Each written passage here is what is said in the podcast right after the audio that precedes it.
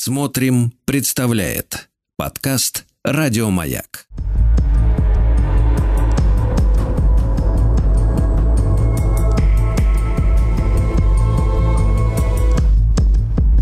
Холодные игры. Дорогие друзья, э, мы рады новой встрече с Евгением Юрьевичем Спицыным, историком и публицистом в нашем цикле, посвященном противостоянию НАТО и Варшавского блока. Евгений Юрьевич, доброе утро. Здравствуйте. Да, доброе утро, Сергей. Да, да. Евгений Юрьевич, ну мы сегодня доберемся с вами до Румынии. Э, э, про Румынию мы много э, чего помним. Вот у меня ощущения сложились следующие. Во-первых, как-то очень поспешно, если забегать вперед, да, очень поспешно расстреляли Николая Чаушеску с его женой, да, Еленой, по-моему, ее звали, да. вот в конце 80-х. А потом было вранье про погибших вот в Тимишуаре Э, из-за волнений, в котором вот в этом населенном пункте, собственно говоря, и вот, э, э, так сказать, были обвинены, да, Чаушеску семья в этом, в этом, так сказать, побоище якобы, то есть BBC врала по поводу количества жертв, и потом складывается ощущение, что, несмотря на то, что в Советском Союзе очень ценились румынские, по-моему, стенки, гарнитуры, да, как-то вот Румыния какой-то свой курс имела в плане социалистического румынского движения, и у них ведь был президент, да, Чаушеску был президентом, по-моему, э, Румынии. Да, да, абсолютно правильно. Евгеньевич, а как вся эта система, давайте мы до этого доберемся, но как эта система выстраивалась изначально? Изначально. Да, но вы абсолютно правы, что Румыния занимала особое место в социалистическом лагере и в Варшавском договоре. А румыны всегда фрондировали по отношению к Москве. И надо сказать, что советское руководство, в общем-то, платило той же монеты румынскому руководству, особенно Николаю Чаушеску. А, нашим руководителям не, нравилась его чванливость, или, как тогда говорили, комчванство. А, не нравилось его заигрывание с американцами, с югославами, ну и с прочими врагами социализма. Ну и тот экономический курс, который, собственно говоря, выбрал Чаушеску – а, и вот этот экономический курс, к сожалению, привел э, коммунистический режим Венгрии к тому вот печальному концу, на Румыния. котором вы уже сказали. Да, да, это декабрь 89 -го года, действительно бессудный расстрел э, Николая и Елены Чаушеску. Э, расстреляли и, что называется, все концы в воду. Евгений а, Юрьевич, там же, там же доводилось читать, что Чаушеску почему-то в 80-е, кажется, годы э, вдруг э, взбрело ему в голову погасить все кредиты, которые да. ему Запад дал. И, и они как бы привели вот это выплаты, да, привели к обнищанию народа, ну, снижению уровня жизни, по крайней мере, да, и вот к этому самому общему недовольству, да, вот. Да, вы абсолютно правы. Дело в том, что вот этот самый экономический курс, он действительно себе втемяшил в голову, что надо Э, максимально быстро избавиться от всех э, долговых обязательств перед кредиторами, прежде всего перед европейскими и американскими.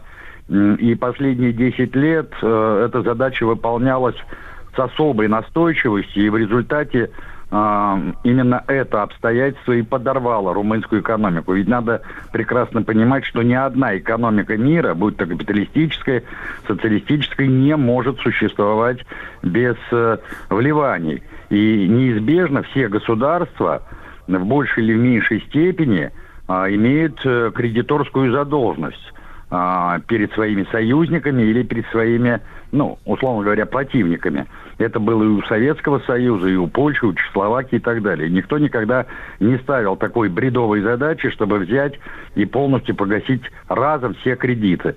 Но вот, mm-hmm. к сожалению, кто-то втемяшил Николаю Чаушеску эту идею, и он э, с настойчивостью, которая предполагает э, Э, довольно такой жесткий экономический и политический курс воплощал эту идею в жизнь. Угу. А если Евгений говорить и о... маленький, маленький еще штрих, да? Э, я ж так понимаю, э, что Советский Союз не запрещал брать займы именно у КАП стран, да? Вот нам кажется, что это был такой единый, замкнутый, закрытый абсолютно, как, как пароварка, да? Какой-то вот такой пул государств, которые варились в собственном соку исключительно. А на самом деле-то, видите, свобода была невероятная, в том числе экономическая. Да, да, мы сами брали кредиты у западных стран, у тех же итальянцев, у тех же немцев, западных немцев я имею в виду. Так что ничего тут такого зазорного не было. И, например, югославская экономика, она вообще была закредитована и американскими, и европейскими кредитами. Даже Польша, например, а, у поляков был довольно большой долг именно перед ФРГ. Так что не надо представлять дело таким образом, что вся социалистическая система находилась в рамках некой автаркии. А, только вот э, взаимо, э, значит, зачеты, расчеты, а, значит, э, рублем или какими-то другими. Ну да, ну да. Евгений да, Юрьевич, да. но ведь э, Румыния такая сложная, сложная страна. Э, вот это э, сегодня они как-то на задворках Евросоюза и только лишь бодаются за, за то, чтобы молдаван объявить румынами поскорее съесть их, да? А в ну принципе, да. вы смотрите, Румыния ведь королевство, да? Право, оно, они православные. Вот, да. они воевали в Первую мировую, я так понимаю, на нашей стороне стране были союзниками, да, Российской да. империи, а потом, когда у нас случились неприятности, скажем так, мягко говоря, да, они оттяпали у нас э, большую территорию, вот, которую мы в сороковом году ультимативно, так сказать, потребовали взад, вот, потом они воевали на стороне Гитлера. И, кстати говоря, вместе с венграми, да, вот, я так понимаю, и под Сталинградом тоже оказались, и во многих других да. местах, вот, а, и, и вот что вот, вот, какой у нас, так сказать, вот к концу сороковых годов, когда формировался блок да, вот наш социалистический, как, какая выстроилась картина-то в целом вот к этому моменту? Да, вы абсолютно правы, что Румыния воевала на стороне Германии. А, действительно, румынские войска принимали участие и в Сталинградской битве, и в битве за Кавказ, и оккупировали, собственно говоря, Одессу. А, то есть они наследили, что называется, по полной. А то, что касается наших отношений с Румынией, то они стали складываться уже в период самой войны. Я просто напомню, что значит, еще в августе 1944 года был арестован диктатор Румынии маршал Ион Антонеску. А, значит, э, потом его переправили в одну из подмосковных дач. Он находился под пристальным присмотром сотрудников НКГБ СССР. И к власти де-факто пришел король Михай I который был тогда совсем еще молодым человеком, 23 лет от роду. Вот. А 24 августа 1944 года, то есть на следующий день после возвращения в Бухарест, он сформировал новое правительство, причем с участием коммунистов, главой которого стал командующий 4-й армией генерал Константин Сенетеску.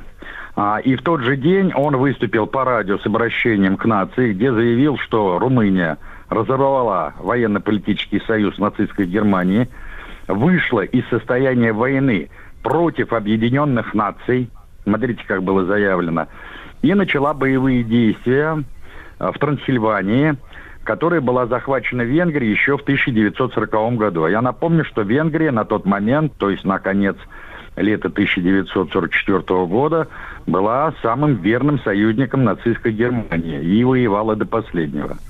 Ну а затем, э, через неделю, в Москву прибыла э, правительственная делегация Румынии для обсуждения э, значит, договора о перемирии. Причем я замечу, что, собственно говоря, эту делегацию к обсуждению самого документа не допустили. И 10 сентября ей был просто передан нашей стороной окончательный вариант текста перемирия, который состоял из 20 статей. Значит, этот текст был подписан 12 сентября, и там было заявлено о том, что до окончания войны э, будет на территории Румынии создана союзная контрольная комиссия, э, которая, значит, возглавит командующий войсками Второго Украинского фронта маршал Советского Союза Родион Яковлевич Малиновский. Он был лишь, конечно, формальным руководителем этой комиссии. Реально эту комиссию возглавил его заместитель, член военного совета Второго Украинского фронта, генерал-полковник Иван Захарович Сусайков. Кстати, довольно интересная личность, которая э, вот э, в э, конце войны и сразу после войны сыграл довольно заметную роль в становлении просоветских режимов не только в Румынии, но и в Венгрии, в Болгарии и так далее. А, теперь дальше. Да, теперь дальше. А, значит, в конце 1944 года сначала в ноябре, а потом в декабре э, в Румынии случились э, два правительственных кризиса. А, а, значит, э, и э, активное участие в разрешении вот этих кризисов принял участие тогдашний заместитель наркома иностранных дел СССР Андрей Януарьевич Вышинский. Именно под его давлением э, король Михай I, или как его называли, король-комсомолец, да, значит, отправил в отставку прежнее правительство генерала Сенетеску и, значит, сформировал новый кабинет, который возглавил начальник генерального штаба генерал Николай Редеску. Причем я замечу, что вот этот самый Николай Редеску, он еще до войны был лидером крайне правой партии «Крестовый поход румынизма». И именно за это обстоятельство он э, угодил в концлагерь в 1942 году как антигерманский агент. То есть он был лидером крайне правой националистической румынской партии, которая не устраивала Берлин.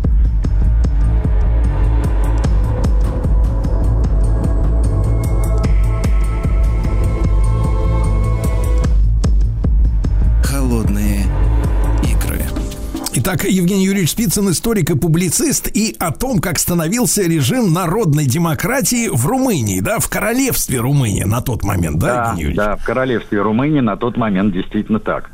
Значит, смотрите, вот этот кабинет, он, в общем-то, просуществовал тоже недолго, и уже в феврале был сформирован новый кабинет. И вот этот кабинет уже возглавил лидер крупнейшей крестьянской партии «Фронт земледельцев» вице-премьер бывшего правительства Петр Гроза. А, эта партия, ну, так вот, по своим программным установкам напоминала нашу эсеровскую партию. Причем она действительно была одной из крупнейших партий Румынии. При этом я замечу, что э, в этом правительстве большую часть мест получили вовсе не представители фронта земледельцев или коммунисты, а представители как раз Э, наиболее старых э, мелкобуржуазных партий, в частности, национал-либеральной партии и национал-царанистской партии. Э, при этом я замечу, что Тогда же в недрах румынской коммунистической партии родился так называемый трехлетний план марта 1945 года. Он так и назывался. А, основой которого стали 10 заповедей члена президиума и секретаря ЦК Румынской Компартии Анны Паукер.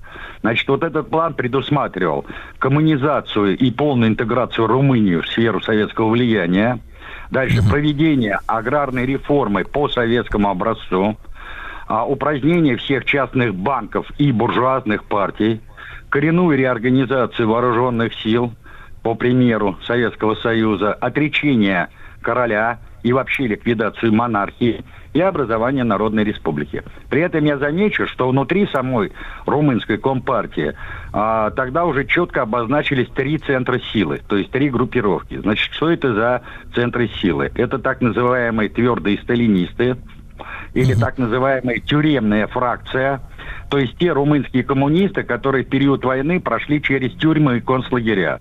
Во главе этой фракции стоял генсек коммунистической партии Румынии Георгий Георгию Дэш и а, несколько его ближайших соратников, в частности Георгий Апостол и Эмиль Бандераш. А, дальше, следующее, это левые сталинисты или так называемая московская фракция. Вождями этой фракции были Анна Паукер и Василя Лука, которые весь период войны, вернее даже еще до войны, пребывали в Москве. И понятно, что жестко контролировались э, со стороны аппарата ЦК, прежде всего Михаила Андреевича Суслова. Ну и, наконец, так называемые бухарестцы или секретарская фракция – которая была наиболее правой из всех фракций. Она была готова идти на соглашение с теми же либерал э, значит, царанистами и другими мелкобуржуазными партиями. Вот вождем этой фракции был тогдашний министр юстиции Лукрешко Петершкану. Евгений Юрьевич, вот, да. Евгений Юрьевич, а э, поскольку мы знаем, что Румыния у нас ассоциируется социалистической с Чаушеску, он-то тогда где пребывал? Что, какая у него судьба-то была? Но он, кстати, надо сказать, что он принадлежал как раз вот к той самой тюремной фракции. Почему он сделал довольно м, успешную карьеру, еще будучи молодым человеком? Поскольку он входил во фракцию, которую возглавлял генсек Компартии Румынии Георгий Георгию Дэш. И после смерти Георгия Дежа именно он и стал новым лидером Румынии. Причем там угу. им предстояло выбрать между Георгием Апостолом и Николаем Чаушеску. Но вот тогда победила а, кандидатура Чаушеску. Евгений Юрьевич, и вопрос. Да. Я так понимаю, что в межвоенный период ведь в Румынии жило достаточно много, так сказать, э, ну, э, как бы сейчас сказали, выходцев, но иммигрантов из Российской империи, да? В том числе там и музыканты, артисты, тот же, э, так сказать, Петр, Петр, Петр Лещенко, я так понимаю, да? да. И, и другие. Баянова. Вот да, да, Алла, Алла Баянова, да. Вот вообще, как вот сложилась судьба этих людей, вот, э, вот этой всей нашей, э, так сказать, русской э, диаспоры, скажем так, в Румынии после нашей победы в Великую Отечественную?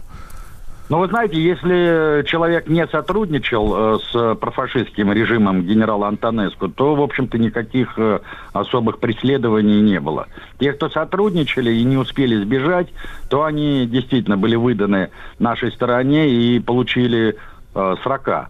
А кто-то эмигрировал дальше на Запад, то есть на территории уже Франции, там Италии и так далее, а кто-то вернулся в Советский Союз.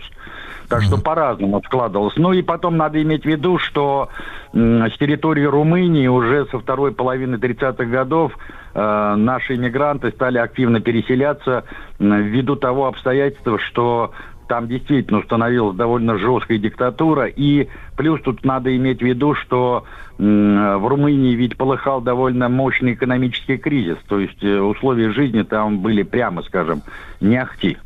Да. Угу. Так вот, Евгений Юрьевич, да. хорошо. А вопрос, да, вопрос. Как же в итоге был вот этот царь-комсомолец э, смещен? Слушайте, ну это целая история. А, ведь э, заговор был подготовлен э, буквально накануне Нового года, то есть в декабре 47-го, когда, а, значит, сам Михай I и его мать Елена а, отбыли в Лондон на свадебные торжества а, Елизаветы, тогда еще наследницы престола, Елизаветы II, будущей королевы Англии, они были родственниками, потому что муж э, Филипп, э, ну, будущий принц Филипп, он приходился, по-моему, двоюродным братом Елены. А, mm Да, и они поехали на эти торжества и пробыли там почти полтора месяца. И когда накануне Нового года э, Михай I вернулся в Румынию, к нему на аудиенцию пришли э, Георгию Дэш и Петру Гроза. Причем это было прямое нарушение протокола. Потому что э, на аудиенцию мог прийти только глава правительства, но никак не лидер коммунистов. Причем по воспоминаниям самого Грозы у него в кармане лежал пистолет – а, И когда они предложили, да, Михаю добровольно отречься от престола, он стал сначала отказываться, но потом э, Петр Угрозал взял руку короля, приложил к своему карману брюк, чтобы тот нащупал пистолет, и тот ему дал понять, что либо вы подписываете акт об отречении, либо прольется чья-то кровь, условно говоря. Но он подписал акт об отречении, а 3 января уже 48 года он выехал в Швейцарию, где прожил 42 года. И в Румынию он вернулся только в 1992 году, а скончался mm-hmm. относительно недавно, в 2017 году, когда ему уже было 96 лет. Mm-hmm. Так что, вот Евгений Юрьевич, ну продолжим в следующий следующий раз, да, румынскую эпопею. Евгений Юрьевич Спицын в нашем цикле «Холодные игры». Еще больше подкастов «Маяка» насмотрим.